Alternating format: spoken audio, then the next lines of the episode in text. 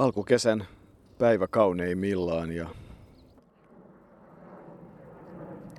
taustalta kuuluu lentokoneen ääni ja se omalla laillaan sopiikin tähän, sillä Mona-Liisa Strandval Pursiaisen aviomies Pauli. Hän lensi pitkään ja veipä tuo sitten pariskunnan myös yhdessä vaiheessa viiniin, mutta ennen sitä oli tapahtunut paljon. Olemme todella Mona-Liisa Pursiaisen haudalla. Arto, ei ihan joka päiväistä ole, että suomalainen nainen on jonain vuonna ollut maailman nopein. Niin, ei se, ei se varmasti tavallista ole eikä tule olemaan. Mutta vuonna 1973 Spartakiaadeissa Mona Lisa Pursiainen oli. Hän juoksi 200 metriä kymmenyksen päähän sähköajan maailmanennätyksestä, joka oli Renate Stecherin DDRn menijän nimissä ja, ja voitti sen matkan ja voitti myös 100 metriä. Oli todella sinä vuonna maailman nopein nainen. Se oli hänen huippuurheiluuransa piikki, mutta uraha oli jo pitkä. Se alkoi jo silloin, kun Mona Lisa oli vasta 14-vuotias, niin hän oli jo mukana maaottelussa. Niin, 14-vuotiaana vuonna 1965 ja maaotteluura jatkoi sitten 13 vuotta. Silloin 100 metriä Tanska-Saksa maaottelussa aikaan 13.2 ja melkein kaksi sekuntia nopeammin sitten vuonna 1973 11.19. Muuna-Liisa Pursiainen, joka on kruunupyystä kotoisin syntynyt 21. kesäkuuta 1951 ja 7. elokuuta 2000 elo sitten alle 50-vuotiaana loppui kymmenen vuoden sairastamisen jälkeen ja kyllä Arto se vuonna 1974 esitetty kysymys, miten tahtoisit kuolla ja vastaus, saako sitäkin toivoa, jäi jotenkin mieleen ja sieluun kaivertamaan. Niin, monenlaisia lehdet kyselevät urheilijoilta ja, ja muilta julkisuuden henkilöiltä. Sekin oli artikkeli, jossa oli useita erilaisia kysymyksiä ja yksi niistä oli todella tuo. Ja, ja tuota, se on ainakin varmaa, että jos, niin kuin Mona-Liisa sanoi, saako sitäkin toivoa, jos sitä olisi hänkin saanut toivoa, niin ei hän olisi halunnut noin nuorena menehtyä eikä, eikä niin pitkällisen kymmenen vuoden taistelun jälkeen hänellä hän oli rintasyöpä, joka sitten levisi myös aivoihin ja, ja loppuvaiheet olivat hyvinkin tuskallisia, mutta kukaan meistä ei pysty, tai periaatteessa pystyy, mutta harva meistä haluaa valita sen tavan, millä täältä lähtee, vaan siihen on tyydyttävä, mitä tarjotaan. Mona-Lisa Pursiainen oli siis nopea pikajuoksija, 100 metriä, 200 metriä, 400 metriä ja kyllä kai ne sitten geeneissä olivat, kun setä oli Börje Strandval 400 metrin pikakiituri, joka vuonna 1932 Los Angelesissa jäi niukasti ulos loppukilpailusta ja hänen serkkunsa oli sitten Peppe tai Bertel Suurskub, joka voitti EM-kultaa 400 metrin aidoissa vuonna 1946. Ja kun isäkin oli hiihtäjä, niin ei mikään ihme, että siinä vaiheessa kun Pirjo Vilmi hänet Kemijärvellä tapasi ja juoksi itse huippuajan, niin Mona Lisa oli vielä nopeampi. Me koettiin hyvin, hyvin läheiseksi toisemme ja, ja tota, ihan alusta asti niin tuntui siltä, että meillä on tämmöistä sielujen sympatiaa ja kuuluttiin niin kuin hyvin läheisesti, oltiin läheisiä ihmisiä toisillemme. Se ystävyys, syvä ystävyys alkoi jo itse asiassa aikaisemmin kuin moni uskookaan. Kerro noin pähkinänkuoressa se tarina. No oikeastaan se oli ihan, Kemijärvellä oli ensimmäiset tyttöjen Suomen mestaruuskilpailut, joihin me molemmat osallistuttiin, se oli 65, ja, eli 14-vuotiaina, ja, ja siellä me ensimmäisen kerran kohdattiin sadalla metrillä, ja, ja 300 Moona ei silloin juossutkaan, että mä juoksin sen ja, ja 300, ja Moona voitti, ja mä olin toinen. ja niistä kisoista meidät sitten valittiin tyttöjen ja poikien tämmöisiin maaotteluihin ja, ja oikeastaan niiltä reissuilta sitten niin me oltiin ihan kämppäkavereita alusta pitäen ja, ja sitten kun talvisaikaan tavattiin kyllä tietysti leireillä, mutta miten me pidettiin sitten yhteyttä, kun Mona oli ruotsinkielinen ja mä olin ihan suomenkielinen, niin meille molemmille tuotti vähän vaikeutta tota, puhua toisensa äidinkieltä, niin sitten me kirjoiteltiin sillä tavalla, että Moona kirjoitti mulle ruotsiksi ja mä kirjoitin suomeksi ja kumpikin hyöty varmasti siitä sitten, että oppi sitä toisensa kieltä paremmin. Ja oikeastaan siitä asti me oltiin sitten aina kämppiksi ja vaikka oltiin vastustajia toisillemme maaottelun matkoillakin, niin juostiin 200 tai 400, niin, niin siitä huolimatta me oltiin aina kämppäkavereita, että se kilpailu ei niin merkinnyt sitten sitä, että vaikka toinen voitti, niin siitä huolimatta aina asuttiin yhdessä. No sitten se urheiluura tietysti toi hänelle niin kuin sinullekin niitä monia huippuhetkiä ja, ja se, että hän oli yhtenä vuonna maailman nopein nainen on tietysti omalaisensa sensaatio, mutta voitko sanoa, että myös aika paljon jäi ikään kuin kokematta, eli vielä enempäänkin olisi ollut mahdollisuuksia? No varmasti sillä tavalla, että Monalkin tuli sitten niitä vammoja, vammoja vähän ja, ja ei varmasti pystynyt ihan harjoittelemaan sen mukaan kuin olisi ehkä halunnut ja, ja tavoitteet olisi ollut. Ja, ja tota, et siinä mielessä voi sanoa, että, että jotain jäi ehkä saavuttamattakin, että, mutta kyllä mä uskon, että hän kuitenkin monella tavalla saavutti semmoisia asioita, mitä hän, hän niin kuin oli tavoitellutkin. No sitten on tietysti se oma jaksonsa, se Mona Lisan viimeiset vuodet, joka on tietysti varmasti sullekin ollut hyvin rankka ajanjakso. Kuinka rankka se oli? No sillä tavalla tietysti tosi rankka, että kun näkee, että toinen ei ehkä ymmärrä kaikkea semmoista lääketieteellistä, että voisi olla, että lääketieteestä olisi ollut hänellekin hyötyä enemmän, mutta hän, hän halusi mennä sitten tietysti sen oman tiensä mukaan ja, ja sillä tavalla niin kuin ehkä se tauti veiki sitten voiton loppuvaiheessa, että jälki, jälkiviisaus on aina semmoinen hyvä viisauden laji tai huono viisauden laji, että olisi, olisi ehkä saattanut tällä lääketieteen tietämyksellä niin kuin kun radikaalisti olisi hoidettu näitä asioita heti silloin, kun se havaittiin tämä syöpä, niin, niin olisi voinut, että hän olisi vieläkin elossa, mutta näinhän sitä ei, jokainen ihminen joutuu sen oman tiensä kulkemaan ja niin monella sitten kävi näin. Hän oli siinäkin asiassa äärimmäisen sitkeä, että ihan samalla tavalla kuin urheiluaikana, niin, niin hän tavoitteet oli siinäkin pysyä hengissä. Ja, ja jopa lapset sanoivat, että kyllä äiti on tosi sitkeä, että miten hän niin kuin jaksaa tätä, mutta me oltiin niin läheisiä toisillemme, että molempien vanhimmat lapset, me ollaan mole, niin kummeja ristiin, että minä olen Eevan kummi ja Moona oli Andersin kummi, jotka on meidän vanhempia lapsia. Niin, Pirjo Vilmi, eli sitten tunnettiin Pirjo Hegmannina ja nyt tunnetaan Pirjo Vilmi Rokkasena.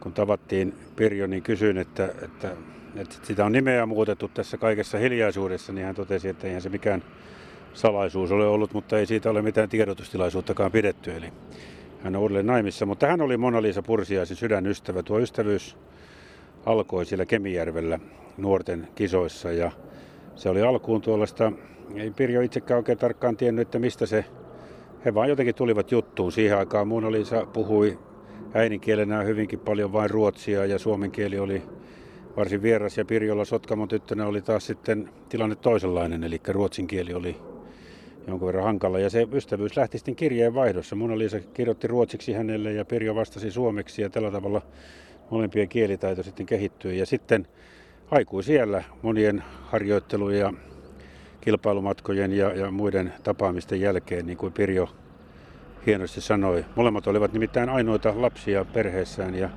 Pirjo totesinkin, että kyllä hän aikui siellä, niin Mona Liisa oli hänelle kuin sisar.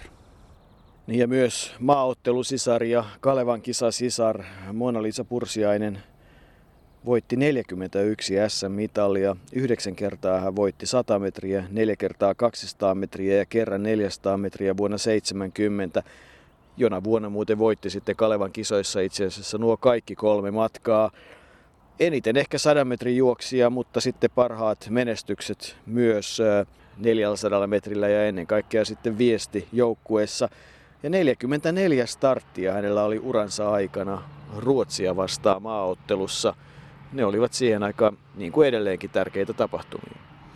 Niin mä sanoin tuossa alussa väärin, että Moskovan 1973 Spartakiadeissa, universiadeistaan silloin toki oli kysymys, eikä, eikä Spartakiadeista. Spartakiadet on ihan vähän toinen juttu. Universiadeissa hän oli siis maailman nopea voitti muun muassa sinä vuonna Euroopan kapin 100 metrin välierissä lähes lyömättömän Irena Sevinskajan puolalaisen juoksijattaren ja nykyisen kansainvälisen olympiakomitean jäsenen Mutta Münchenin olympiakisoissahan Mona Lisa oli jo mukana vuotta aikaisemmin ja hän itse sanoi silloin, että ne olivat hänelle liian aikaisin. Ja, ja sitten Moskovan meseen menestyksen jälkeen ilmeisesti Pertti Helinin, Pertti Helin hän valmensi silloin kaikkia näitä suomalaisia, lähestulkoon kaikkia suomalaisia pikajuoksijoita. Riitta Saliin siitä joukosta lähti Tapani Ilka valmennettavaksi, mutta kaikki muut olivat siellä.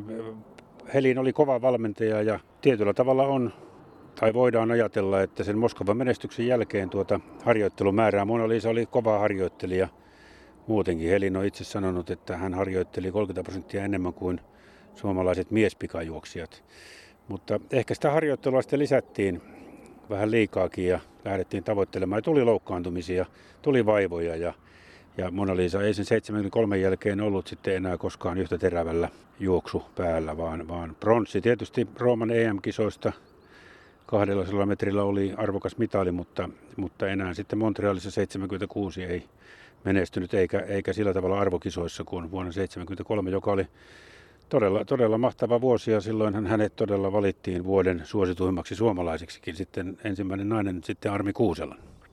Niin, ja se joukko, joka hänen kanssaan kilpaili, jossa hän oli siis täysin ylivoimainen. Ensio Siilasvuo, Anneli Björkling, Mauno Koivisto, Kalevi Sorsa, Juha Mieto, Helvi Sipilä. Siinä oli tuo viikkosanomien vuoden suosituin suomalainen äänestyksen kärki. Mutta merkittävintä ehkä vuodessa 1973 näin valintojen osalta on se, että silloin ensimmäisen kerran kautta historian valittiin nainen vuoden urheilijaksi. Ja se oli Muuna-Liisa Pursiainen. 400 metriä tuolloin 51-27 ja niin kuin sanoit, universiaadin 100 metrin voittojuoksu ja sekunnin sadasosan päähän maailman ennätyksestä. Maailman nopein nainen, joka oli EM-kisoissa jo mukana vuonna 69 Ateenassa, silloin 4 kertaa 400 metrillä oli kahdeksantena 71 Helsingin kisoissa 4 kertaa 400 metriä seitsemäs ja viimeiset EM-kisat sitten 78 ja kyllähän tietysti jotain kuvaa hyvin se, että vuonna 1972 Münchenin olympiakisoissa, kun hän juoksi 52-23 400 metrillä, niin sehän ei sitten Suomen ennätys silloin riittänyt välieristä edes loppukilpailuun. Ei, urheilu, huippuurheilu kehittyy kaiken aikaa ja se, että Mona-Liisa Pursiainen sitten lopetti vuonna 1978, niin johtui hyvin pitkälle näistä vaivoista ja selkävaivoja tuli sitten siihen vielä lisäksi ja, ja varmasti siinä vaiheessa hän oltua jo monta vuotta, tai monta ja monta, mutta kuitenkin jo pitkään avioliitossa Pauli Pursiaisen kanssa, niin alkoi mielessä olla tuo perheen perustaminenkin, mutta tietysti hän oli varsin nuori lopettaessaan, vain 27-vuotias, mutta siihen täytyy aina muistaa, että hän maajoukkuetasolla aloitti jo 14-vuotiaana, joten tuota huippuuraa kesti kuitenkin 13 vuotta. Niin se on semmoinen asia, mitä monesti tulee miettineeksi, että, että kun oikea aikaisin aloittaa, niin jossain vaiheessa tulee tavallaan se aika täyteen ja siinä varsinkin tänä päivänä, niin kun hirveän aikaisin tuo huippuura varsinkin sellaisissa lajeissa, joissa vaaditaan sanotaan nyt sitten palloilut, jossa kehittäminen vie, kehittyminen vie kovin kauan, niin aivan turhaa aikaisin lopetetaan. Mona Lisalle ja Paulille silmaantui kolme lasta, kaksi tytärtä ja poika ja esikoinen hän syntyi vuonna 1981 uran jälkeen hän ei sitten oikeastaan hirveän aktiivisesti osallistunut valmennustyöhön. Oli kyllä mukana Pirjo Vilmin johtamassa Suomen urheiluliiton naisvaliokunnassa ja hiukan omaa tytärtään ohjasi, mutta ei hän ollut koulutuksestaan huolimatta semmoinen ulospäin suuntautunut valmentajatyyppi. Eikä ulospäin suuntautunut tyyppi muutenkaan. Hän itse tunnusti sen kyllä ja, ja Pirjokin, Pirjo Vilmi Rokkanen sen tiesi ja, ja koki, että hän oli hyvin ujo. Hän oli sisäänpäin kääntynyt ja ennen kaikkea sen ujouden takia ja, ja oli sitten joskus myöhemmällä iällä jopa, jopa todennut, että, että tuo ammatinvalintakaan ei ehkä sattunut ihan kohdalleen. Liikuntatunnit, hän oli siis Jumpalta valmistunut voimisteluopettaja ja liikuntatunnit vielä menivät, mutta sitten kun tuli tämä terveystieto ja hän joutui siinä oppilaiden edessä esittelemään ja, ja olemaan niin kuin siinä esillä, niin se, ne olivat hänelle itse asiassa aika vaikeita hetkiä. Hän oli hyvin ujo, hän oli ujo silloin uransa alkuvaiheessa, koska hän ei puhunut suomea, haastatteleminen oli, hän oli sen tyyppinen ihminen, joka, joka kätki sitten myös sisälleen hyvinkin paljon asioita, jotka eivät muille kuuluneet. Hän ei ollut mikään sellainen seuraihminen, joka olisi vitsejä kertonut ja tällaisia, mutta se, sehän on sanottava, että urheilijoiden joukossa hän oli yksi sen ajan kaunottarista ja, ja esimerkiksi henkilökohtaisesti koin aika hauskan hetken, kun Helsingin maailmestaruuskilpailussa 1983 Montrealin kaksinkertainen kultamitalisti Kuuban Alberto Huontorena kysyi, että, että missä on Mona Lisa Pursiainen, kaunis nainen, jonka hän oli uransa aikana tavannut, niin kyllä, kyllähän se tietysti ei tuski heillä mitään suhdetta oli tai tällaista, mitä nyt urheilijat oli tanssittu yhdessä ja tavattu erilaisissa paikoissa, mutta Alberton mieleen tuo Mona Lisan kauneus oli jäänyt lähtemättömästi ja, ja Helsingissä ensimmäisiä asioita, mitä hän kysyi, oli, että missä on Mona Lisa Pursiainen, jonka nimi tietysti oli alun perin Strandval, mutta sitten Strandval Pursiainen. Ja, ja se vain osoittaa sitä, että hän oli kansainvälisestikin tunnustettu ja tunnettu kaunotarurheilijoiden joukossa. Niin ilmeisesti esteettiset asiat, kauneus, ulkoinen kauneus, viimeisimmät muotivaatteet, itsestään huolehtiminen kaikilla tavoilla oli se tapa, jolla hän toi itseään parhaiten esille. Hän piti sisustamisesta, hän piti kodin laittamisesta, hän kunnosti huonekaluja, hän valitsi tarkkaan tapetteja ja sanoi, että ei koskaan enää kerrostaloon ja se kauniaisten koti, se rivitalo, paritalo asunto, niin oli, oli sellainen hänen toiveidensa täyttämys. Ehkä hiukan eteerinen kaunotar, näin kai häntä voitaisiin määritellä. Ja myös elämän arvoiltaan, kun häneltä on kysytty, mitä hän ei tekisi, hän ei koskaan missään tapauksessa tappaisi.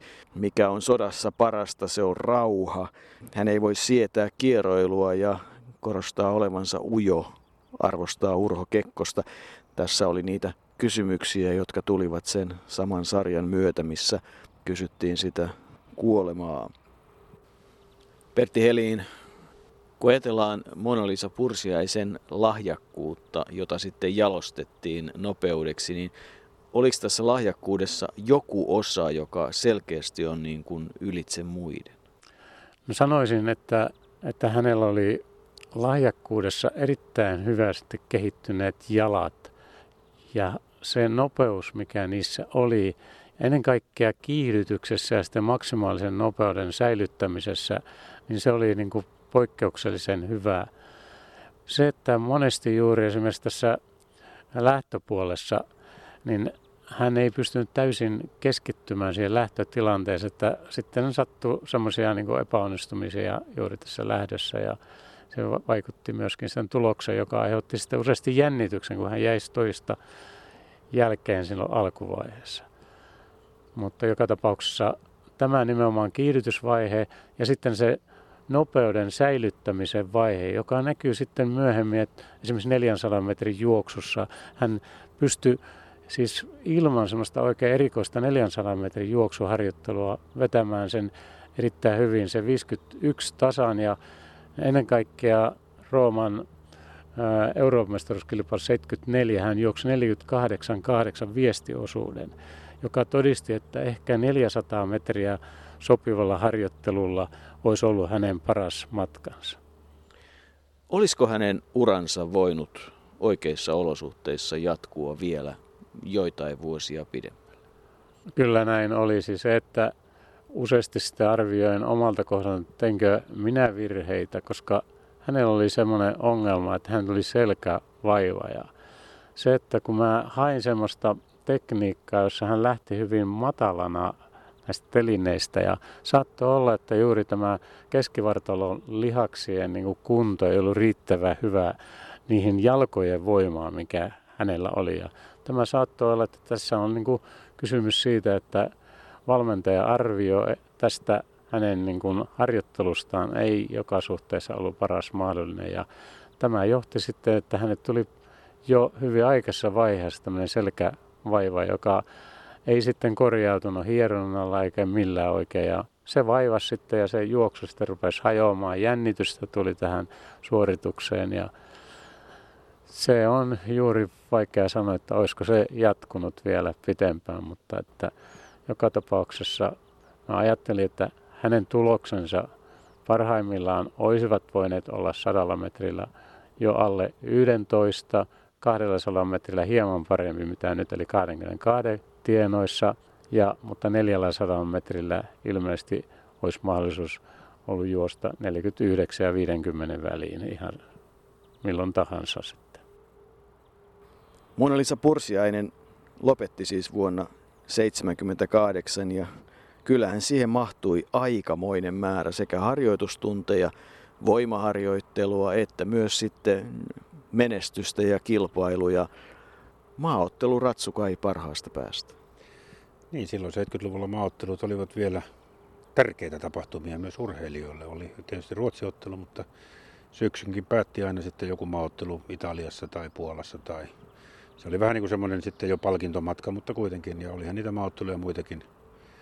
Kun puhuit tuosta, tuosta kauneudesta, Mona Lisahan oli, niin kuin tuossa taisi tulla todettua, perheen ainoa lapsi. Ja sitten kun hän huolehti oma, omasta perheestään, vaikka kolme lasta olikin, niin kyllä hänelle se kauneus ja esteettisyys tuli, tuli myös siinä kodinhoidossa esille. Hän oli, paikat piti aina olla tip-top ja, ja, ja, ja vaatteet piti olla viimeistä muotia. Tietysti kun mies oli lentäjä, niin oli mahdollista tuota viimeistä muotia saada sitten myös ulkomailta ja, ja sisustusta ja kaikkea, mihin hän kiinnitti erittäin paljon huomiota.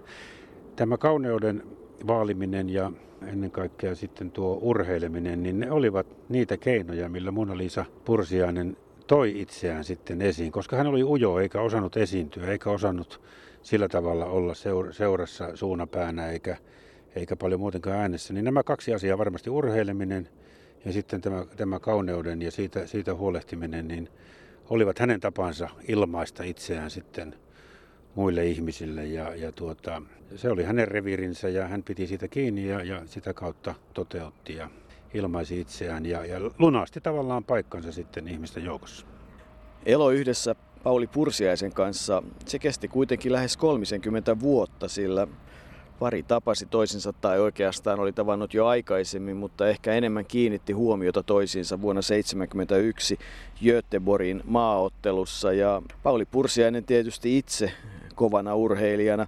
100 metrin aidat 14.1, 100 metriä 10.8 ja Suomen mestari vuosina 72 ja 73 oli sekä tietysti hyvä harjoituskumppani että myös elämänkumppani, joka ymmärsi urheilua.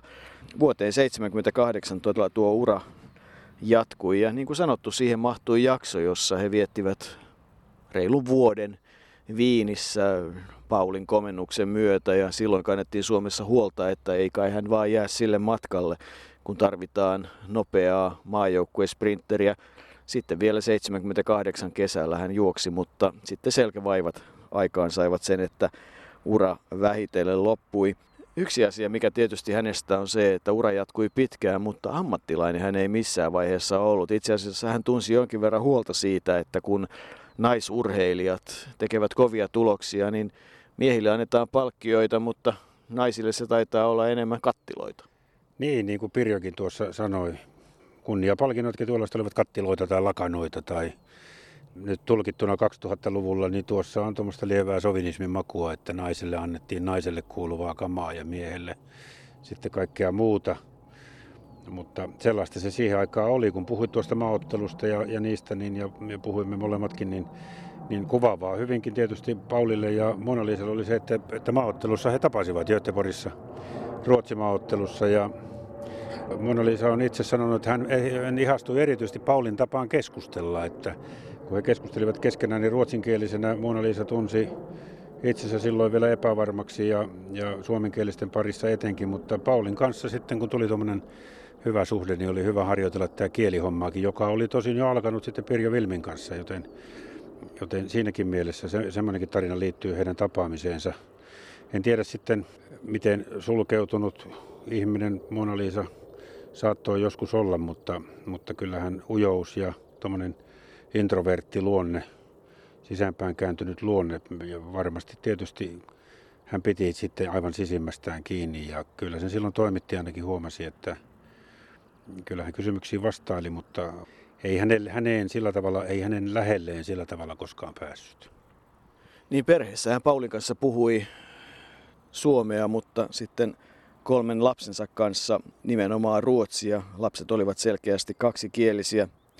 Igor Terovanjesian kova pituushyppääjä oli luonnehtinut Munlisa Pursiaista, että siinä oli synnynnäinen sprinteri jo alussa mainittiin ne hänen geeninsä, jotka sitten tulivat sieltä Björje Strandvallin ja isän ja Beppe Sturskupin kautta, mutta kun niihin sitten 170 senttiseen ja 57 kiloiseen varteen liitetään se valtava harjoittelumäärä, siis niin kuin sanotaan jopa 30 prosenttia enemmän kuin mitä sen aikaiset jotkut miesprinterit harjoittelivat.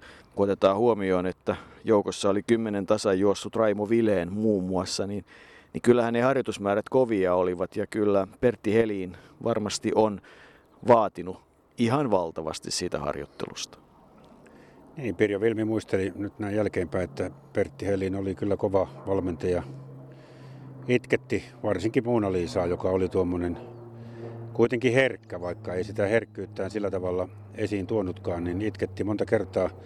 Pirjo itse sanoi, että hän rupesi sitten sanomaan vastaan Helinille, joka, joka ei ollut mitenkään hyvä tuossa palautteen antamisessa. Kiitoksia tuli Ani harvoin, mutta kyllähän tietysti hyvää huolta piti, oli aina kentällä ja aina valmentajana saavutettavissa. Hän oli omistautunut täydellisesti valmentamiselle ja sitä kautta, no Pirjo Vilmi sanoi itse, että häneltä ainakin lähtivät valmentamisen halut siinä, koska hän ei olisi koskaan pystynyt niin täydellisesti omistautumaan sitten, kun millaisen esimerkin hän oli itse saanut. Mutta, mutta Mona Liisalle se saattoi olla myös raskasta tuo harjoitteleminen ja ne kovat vaatimukset, joita hänelle asetettiin, vaikka toisaalta kyllä hän itsekin ei silloin olympiavoitosta puhuttu näiden meidän naisjuoksijoiden kesken, mutta jokaisella oli omat tavoitteensa ja, ja siihen aikaan oli äärimmäisen harvinaista muutenkin, että suomalainen urheilija olisi julkisesti asettanut tavoitteekseen jonkun olympiavoiton, vaan jo silloin hyvin varovasti todettiin, että haluan kehittyä ja katsotaan ja päästä niin pitkälle kuin mahdollista, mutta tuota, kyllä siellä varmasti taustalla oli sitten se menestys ja kun se 73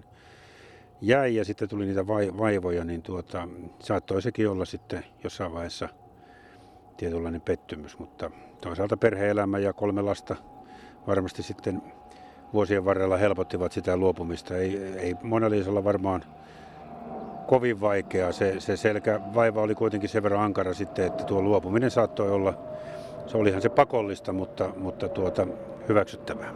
Niin, Vuonna 1974 siis hopeaa EM-kisoissa Roomassa.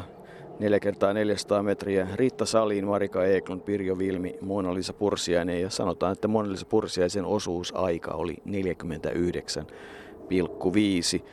Maailman nopein nainen vuotta aiemmin ja nyt hänen hautakivensä on kauniaisten hautausmaalla musta kivikultaisin kaiverruksin edessä orvokkeja ja päivän kakkaroita – pieni valkoinen enkeli haudan kulmassa, risti ja sen alla kuparisia kieloja ikkunassa, johon voidaan kynttilä laittaa. Mona Lisa Pursiainen viihtyi kauniaisissa, viihtyi luonnon keskellä ja kun ottaa hänen taustansa huomioon, niin eipä kai sen suomen ruotsalaisempaa paikkaa täällä Etelä-Suomessa taida olla kuin kauniainen – kruunupyystä kauniaisiin kulki maailman nopeimman naisen tie.